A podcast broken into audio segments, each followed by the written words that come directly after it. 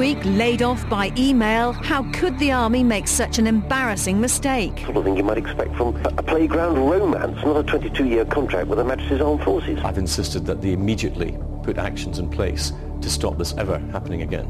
First Tunisia, then Egypt. How much further will anti-government demos spread across the Middle East?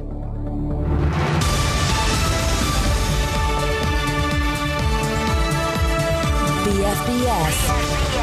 Headlines. The governor of Helmand province, Gulab Mangal, says a controversial program of American-funded civilian militia is to be expanded. He's described the local armed groups as an important weapon in the struggle against the Taliban. Armed police in Bahrain are patrolling the streets of the capital, Manama, after breaking up anti-government protests. At least three people were killed and more than 300 were injured when riot police used rubber bullets and tear gas. A significant and complex investigation into child sexual abuse has begun in Devon. Detectives have written to parents of children at secondary schools in Torbay and Cambridge and say they are still identifying potential victims. A 19-year-old man's been arrested. Police have described the theft of thousands of pounds worth of military kit destined for the front line in Afghanistan as utterly despicable. Hundreds of pairs of NATO desert boots were taken from a lorry in Oxfordshire. They were worth around £31,000. That's the latest. I'm Vicky Turner.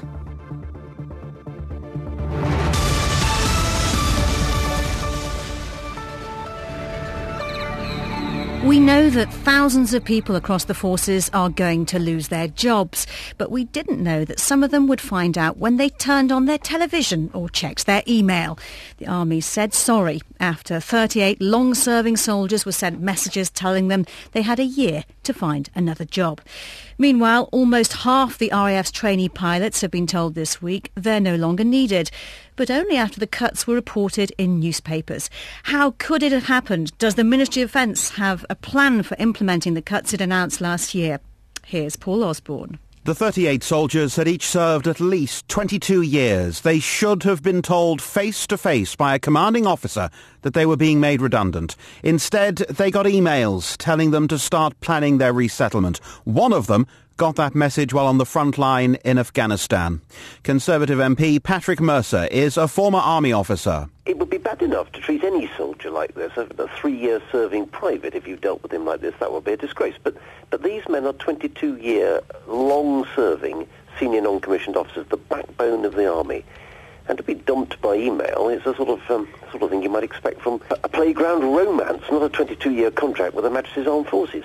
The army's apologising, but the Defence Secretary Liam Fox wants to know how it could happen. Nobody should ever be told they're losing their job by email, and it's certainly no way to treat members of the armed forces. I've asked the Army for a full explanation about exactly how this happened, but more importantly, I've insisted that they immediately put actions in place to stop this ever happening again. Meanwhile, at the RAF, a similar blunder. It had planned this week to tell 175 trainee pilots, almost half the number currently in training, that they'd have to leave. The media told them first. It's cost up to £4 million to train each pilot. Some reportedly even offered to take a pay cut so they could qualify. But Defence Minister Gerald Howarth says they're simply no longer needed. If there are no aeroplanes for them to fly, then there are no jobs for them to do. That is the whole logic of the argument. And therefore it is necessary to tailor the number of aircrew to the number of aircraft which will be available. Um, but of course the intention is to ensure that uh, we don't turn the tap off completely. There will continue to be aircrew being trained. James Edwards, who's from Kent, had been accepted for training, but has now been told he won't become an RAF pilot. It Makes me feel absolutely awful. Uh, it's been what I've wanted since I was about four. You've got to completely rethink your life. Um, you come up with plans, and when that all those steps are taken away from you, and you're left with nothing, you're left with an empty space. At the MOD, Liam Fox is admitting the Army redundancy emails were an embarrassing mistake, but he's blaming the press for reporting the RAF cuts too soon. This was a leak, and it doesn't help us dealing with our personnel when that sort of leak takes place. We should at all times treat our personnel with the greatest respect, and if there is bad news to be imparted to them, that should be done on a face-to-face basis, uh, neither through the leaking in a newspaper nor on an email. Both are equally unacceptable. Labour's called it absolutely unforgivable. Thousands more service personnel will be told they're losing their jobs. Many will now be wondering how they'll find out. Paul Osborne reporting. Well, earlier I spoke to Major General Richard Barrons, the Assistant Chief of the General Staff. He told me the Army redundancy emails were a terrible mistake. It is as, as simple as an email uh, that should have gone to the commanding officers of soldiers who are going to be told uh, that their service is going to be concluded was sent instead direct to those individuals. Uh, and I can only apologise to those 38 soldiers and their families and indeed the rest of the army who, ex- who expect uh, these soldiers and themselves to be treated better. It, it should not have happened, but it was a simple email mistake. This is the start of the job-cutting process announced some four months ago in the Defence Review. Some 7,000 Army jobs have to go. How can you make sure it doesn't happen again? Well, uh, uh, my first point is actually this particular measure is not directly linked to the implementation of the Defence Review. This is a part of the normal day-to-day business of making quite difficult decisions about how people can stay in the Army when we are very nearly at, at full strength. But the point that you make is a good one, which is we have got some 7,000 people who we're now required uh, to lose from the Army, and we're going to have to make sure that that is done uh, much better than it has happened in this particular case. And the way we're going to do that is to make sure the work that's done in the Army Personnel Centre uh, now includes perhaps better training, but certainly more checks and balances to make sure that the, the traffic goes to the right place at the right time. Clearly a difficult time for everybody involved, including yourself. What are you doing to uh, ease the uncertainty? Nobody really likes uncertainty, so the best thing we can do uh, is to decide well and quickly but those two things have to happen. And then when we are clear what's going to happen, then announce it so that people know as well in advance as possible uh, how the future how the future lies, and that's what we'll intend to do. So when do you think people will have a clear idea of, of who's losing their jobs? I think uh, the, the first pass at this, the first tranche, if you like, uh, is likely to become clear during the first months of this spring, I think April, May time. Um, and we'll only do it when we're clear that we're going to set out the right information. Uh, you've said that uh, the mistakes that were made in this particular case uh, have nothing to do with the cuts that have been announced in the Defence Review. What have you learnt from it, though, that you will actually be able to use so that uh, this kind of the uncertainty, the problems that are arising, the difficult decisions you'll have to announce won't be repeated? Yeah. Well, uh, I, I, think um, we have reminded ourselves that we have some good procedures which uh, have at their heart the golden rule that if you're going to give a soldier, be he young, uh, middle or senior, uh, some difficult news about his future service, he gets that news face to face and no other way. So uh, we have some good rules, we just need to stick to them. Major General Richard Barrons. Well, earlier I spoke to the Shadow Defence Secretary Jim Murphy and asked him for his view on the way these announcements were handled. We can't stop every redundancy in the Ministry of Defence, but this is no way to treat Army heroes who have served for decades in protecting our country and RAF trainees whose dreams have been shattered. These RAF trainees found out by media leak and the Army uh, folk found out by an email no one should lose their job by email, regardless what job it is. But to sack um, dedicated warrant officers by email is utterly unforgivable. The government should hang its head in shame. Well, the Defence Secretary Liam Fox was asked about your criticism, and this is what he had to say. We wouldn't be making these redundancies at all had we not been left in an absolute mess by the previous government. And, you know, I, I think that those who have landed us in this place uh, would do well to remain silent. Uh, a lot of people are being made redundant who wouldn't otherwise have to be made redundant. I don't think we need them adding uh, to their personal suffering. Okay, so your point is that the way it's been done has been badly handled. It has been apologised for by the army. Um, but he does have a point, doesn't he? Because the coalition government is in the early stages of trying to sort out the mess that they were left with. There's two things about that. Firstly, and I've, I've got no personal gripe with Liam. I always try in politics to play the ball rather than the man. So, but his, his argument doesn't stack up. Firstly, uh, when they were in the Conservatives were in opposition, they knew about the financial crisis that swept the world, but they were still promising a bigger army, a bigger navy, and a bigger air force. On the eve of the election, they were promising more spending, even though they knew the problems. And as soon as they get into power, they cut. They're cutting, cutting, and cutting again. And the problem is, I think they're locked in a logic of cutting the deficit too quickly. Of course there has to be savings. Everyone knows that. But to cut the deficit as quickly as this is leading to a rushed process with mistakes being made, and some of them are serious, very serious indeed.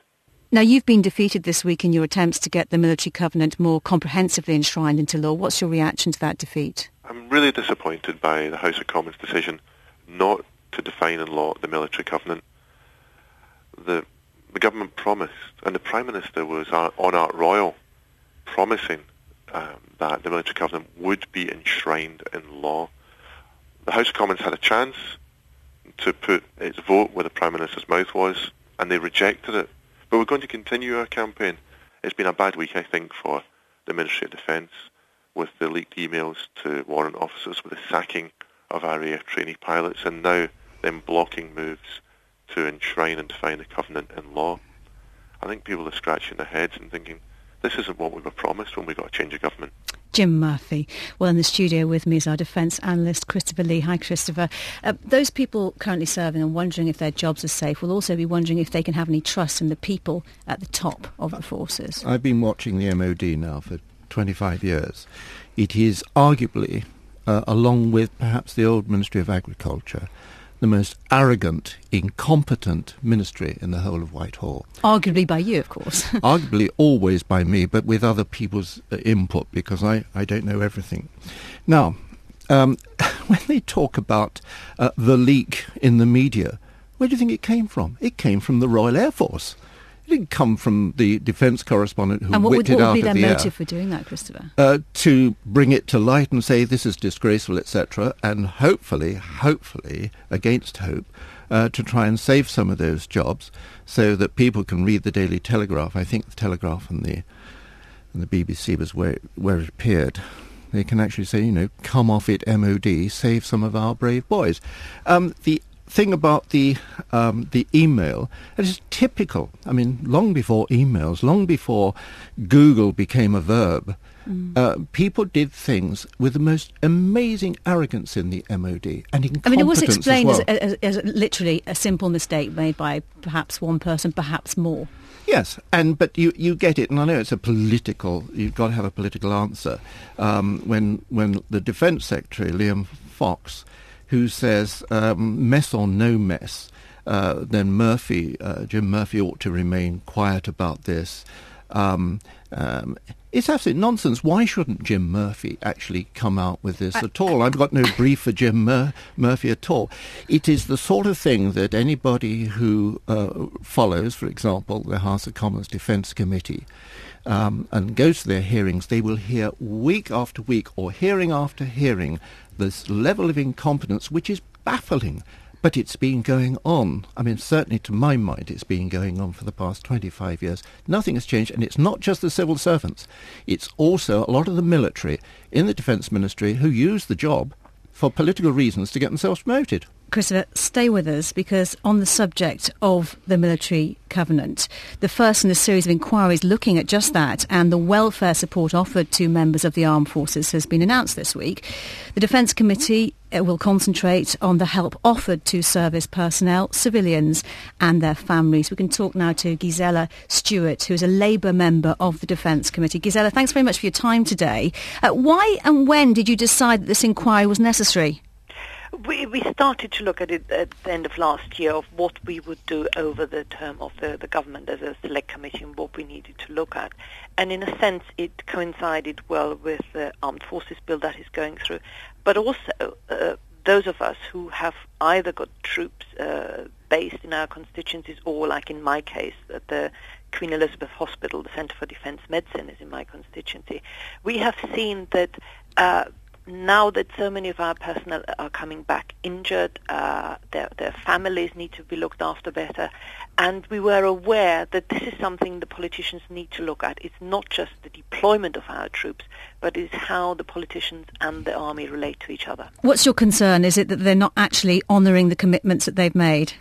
It is both that uh, in terms of uh, looking after them for housing, looking after for uh, education of their children, but also new demands are being made, and I see uh, personnel surviving in Afghanistan coming back to, to Birmingham, but then of course they will need for the next 20, 30 years continuing care. we also realized that mental health was something that needed more attention. So it, it was a case of also responding to changed needs because of the way we've used our troops. So how exactly will you go about this inquiry?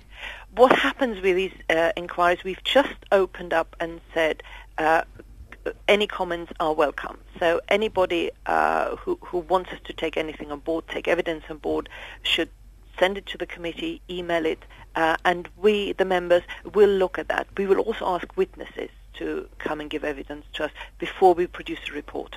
Christopher, will you be making any comments to the committee on this? Uh, I don't think the committee will actually need to hear what I've got to say, but I'll tell you, it's an interesting thing which I think Gisela Stuart might be able to enlarge upon.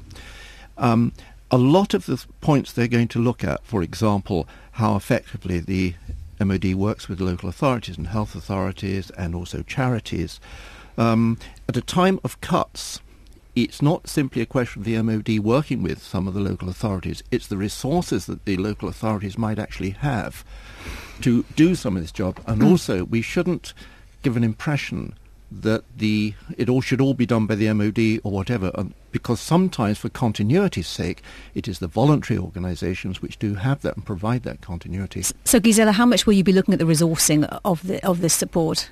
Oh, we will look at that. But one of the things which has been raised, which is one of my, my areas of concern, is that uh, it is quite right that uh, such charitable uh, organizations like Help for Heroes have created a significant revenue stream. Uh, but we've got to be careful that what the charitable organizations provide, that we use it strategically and don't forget about things like the, the, Royal British Legion, who have been magnificent over the years. So support the existing ones and not always look for new things which may just fragment the overall effort. So you're actually looking at the broader picture of the whole big society idea then? Well, in the sense of how, how, how it works together. I mean, in, in, in Birmingham, uh, we've just uh, they've just established uh, homes for heroes uh, again uh, with with donations.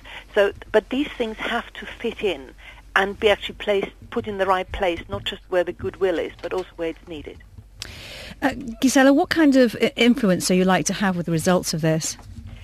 I found that with uh, select committees, it, it, it varies, but uh, having been on different committees. But what I found with the Defence Committee is that it tends to come forward with very measured and thoughtful and positive suggestions of how the, the government could actually improve in what it's doing. It's not a committee that tends to go for confrontational reports. And if you do it in this positive approach, we tend to be listened to probably more than some of the other committees. Gisela Stuart, thank you very much for your time today.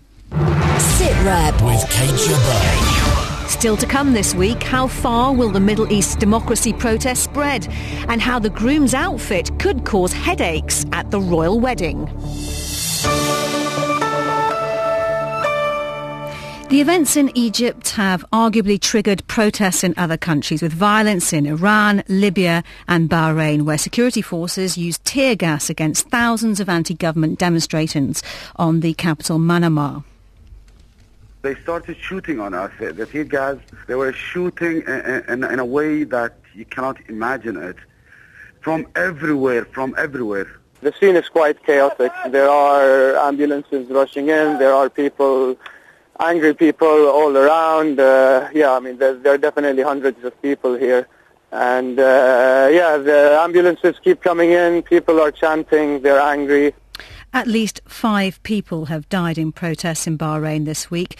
In Libya, demonstrators clashed with police in protests against Colonel Gaddafi's 42-year rule.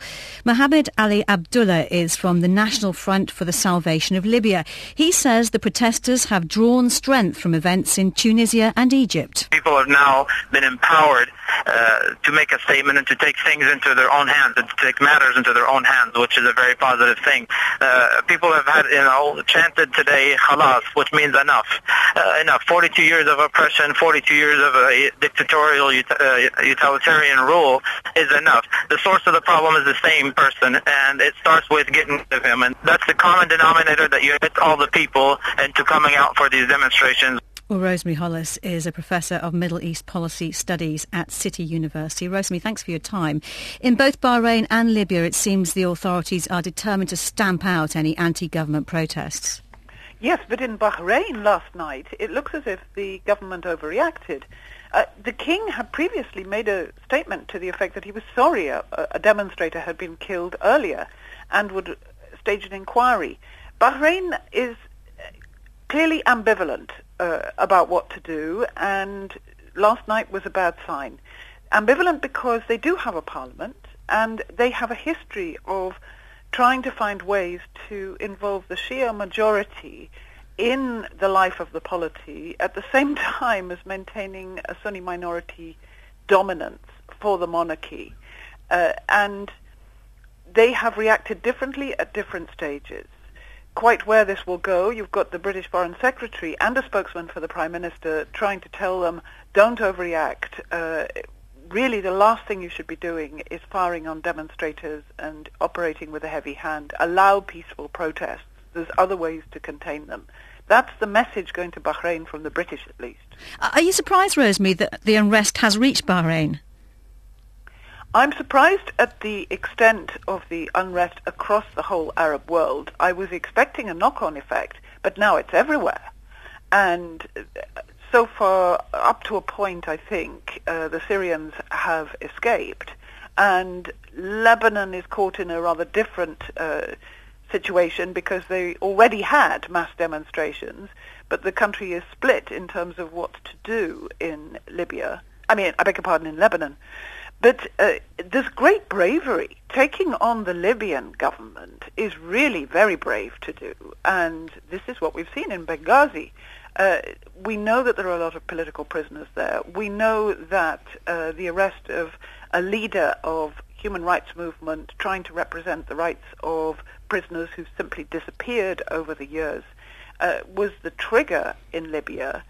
And the inspiration, no doubt, is coming from the success of demonstrations in Tunisia and Egypt in ousting presidents, but it's not going to be exactly the same in Libya or Bahrain. And uh, the governments, having learnt from the experience of Egypt and Tunisia, are going to use more violence. And you should not anticipate, I don't think, the army standing with the people in either place in the way that it did in Egypt. Uh, Christopher, on the subject of Bahrain, the, the Foreign Secretary has been saying he would strongly oppose any outside influence on the country. Uh, he's talking about the risk posed by Iran, isn't he? Well, he's talking about a lot of things. But yeah, I mean, the, the attitude about uh, Iran is very simple. Everybody in the West is against Iran, and you know, with good, good, good cause. Quite often, you've got to remember that Iran, uh, that Iran is Shia. Uh, 70% of the people in Bahrain are Shia. Uh, it was the same in Iraq. Shia was the majority, ruled by a Sunni minority. But there's far more to it, and William Hague understands this. We were talking in his office the other day, and you, you talk about uh, Libya. Um, um, Rosie was just talking about the arrest of somebody, or I assume she means the lawyer Terbil. Um, you go back and find a cause for all this. You have to go back to 1996 uh, and the prison at Abu Salim a thousand people. It was a massacre. And people haven't forgotten that. He is the guy that represents the families. That becomes the focal point just as the focal point in Egypt was the death of one man. Uh, but what causes it afterwards, what happens afterwards, it takes the whole thing to a bigger dimension, which is why people like Rosie say, we didn't realize this was going to happen. And, and, briefly, just explain our military interests in Bahrain. Well, we've got people in Bahrain, but most important thing is the Americans park their Fifth Fleet in Bahrain. And, and I've we've got things, Royal Navy personnel We've got well. Royal Ma- Navy personnel. The whole area, we've got defence contracts, we've got, uh, I suppose, obligations there there, but also you've got the Gulf, and this is one of the the conduits through com- through which comes oil and that is our main concern, and it is energy security, which forever has been the case ever since 1914. Well, in Iran, protesters sense an opportunity to pull the regime under pressure, to put them under pressure, but authorities in Tehran apparently won't tolerate a repeat of the demonstrations that followed widely discredited elections two years ago. But the US Secretary of State Hillary Clinton is warning the country's rulers they can't ignore the growing demands for real change. We would call to account the Iranian government that is once again using its security forces and resorting to violence to prevent the free expression of ideas from their own people. Uh, Rosemary, we've been here before, haven't we? The 2009 uprising failed. Is there any evidence opposition protests will be any more successful this time in Iran? I think the authorities in Iran have learnt from the experience in 2009 that they can suppress opposition. Those protests followed the election or the claimed election victory of President Ahmadinejad and it was two of his opponents in the presidential race who were at the forefront of the opposition uh, and the demonstrations in the following days that are still having repercussions. You have uh, people arrested in the wake of that who are still going on trial. Uh, people who had, who are strong patriots, uh, who were in no sense working for outside forces, but have been blamed for aiding outside forces, such as the Americans, by their opposition to the regime decision to give the election to Ahmadinejad. It's interesting, isn't it, that you've got the Americans saying, uh, cautioning the Iranians not to clamp down on demonstrators, the British doing the same with the Bahraini king, um, and both America and Britain having decided to side with the demonstrators in Egypt after some hesitation at the beginning. Uh, in other words, they're throwing in their lot, more or less, uh, with the cause of people power, but probably bracing themselves for the repercussions. They'd love to see a change of regime in Iran, but uh, for the West at least, changes of regime in almost everywhere else may not be good news. All right, there we'll have to leave it. Rosemary Hollis, thank you very much for your time today. BFBS SITREP. The Defence Secretary has warned casualty numbers could rise in Afghanistan in the coming months. Liam Fox has told MPs insurgent activity is expected to intensify, but he's also said coalition forces are making progress. That echoes comments this week from the commander of British troops in Afghanistan, Brigadier James Chiswell, who says he's cautiously optimistic. There is a feeling that, um, that the momentum is shifting. There's certainly a sense over this winter period that the insurgency is under a lot of pressure, but perhaps more importantly, um, there is a real sense in terms of growing local confidence, confidence to shake off the intimidation that underpins that insurgency, and indeed to put their trust in the state. There has been a pattern where things have been quieter during the winter and people have felt more optimistic. So we'll come into a summer period and perhaps we'll only really see during that time just how successful the strategy is. Uh, Christopher, cautious optimism from military leaders. Uh, there have been reports that decisive action is planned in the coming months. That's presumably linked to Liam Fox's warning about more casualties. Mainly linked to the weather. Uh, seriously, I mean, in that now, insurgent activity will increase. Yeah, we're now getting into a, a, a bigger fighting uh, uh, series. I mean, there are all sorts of things going on there which are very important. That is partly the American Predator, the unmanned uh, uh guidance systems, which are having a big effect along the border regions. But there's some bad news coming out of Marja just this morning. Um, the militias there that they set up, especially the Americans have been setting up, you know, the local people, you, you're on our side, you, we have one person for every 22 Afghans looking after the place. The Americans are pumping in half a million dollars every 10 days into the setup of this organization. They give small groups of these guys $5,000 to go and buy yourself a rifle or two. So they can stand up to the Taliban on, the, on their own, basically. Yeah, but what's happening is that the whole thing is going into a, a, a ball of chalk because they're fighting each other. The warlords are taking over again. Karzai is saying, you're putting us back 20 years. Do you really want to do that? If that falls apart, then so does one of the most important planks of General Petraeus' plan. All right. Uh, finally, this week, Prince William's asked his brother Harry to be the best man at his wedding to Kate Middleton. April the 29th edges ever closer and planning for the royal weddings. Thrown up a few difficult questions, hasn't it, Christopher, about the uniform that William will wear? I was I was round at Gieves and Hawkes, so the, sort of the royal tailors. You do that. dress like that, don't you? Uh, well, this old shabby thing actually came from Oxfam. But I was round at Gieves and Hawkes where they do the royal uniforms in Savile Row. And I said, okay, what's he going to wear? Naval uniform, senior service, like his father did, his brother, uh, his uncle did, his grandfather did, etc. So what's it to be? What do um, they say? And they said, well, hang on, you know, he is in the Royal Air Force, and therefore um, he perhaps ought to wear the uh, a Royal Air Force uniform. Then you bolt this on to the fly past that's going to happen. Mm. They get them out from their initial reception. They come on, do the balcony scene. Along come the RAF with their fly past. The RAF sitting there in the MOD say, this is great stuff great PR for the RAF. All we need is uh, Flight Lieutenant Wales to remember who his boss is, i.e. at the moment the RAF, and to wear RAF uniform, right up yours, Navy. They will be crying along the third floor of the uh, MOD. It's a wonderful story. And you know, it's now become a secret what uniform he's going to wear. And I think If you find out, please let me know. Go back to that shop and tell me. Certainly not. I'll flog it to the Daily Mail. They pay more. And there we must leave it. That's it for this week. Thanks for listening. Uh, You can get in touch with us at sitrep at bfbs.com. Please join us again next week. Bye-bye for now.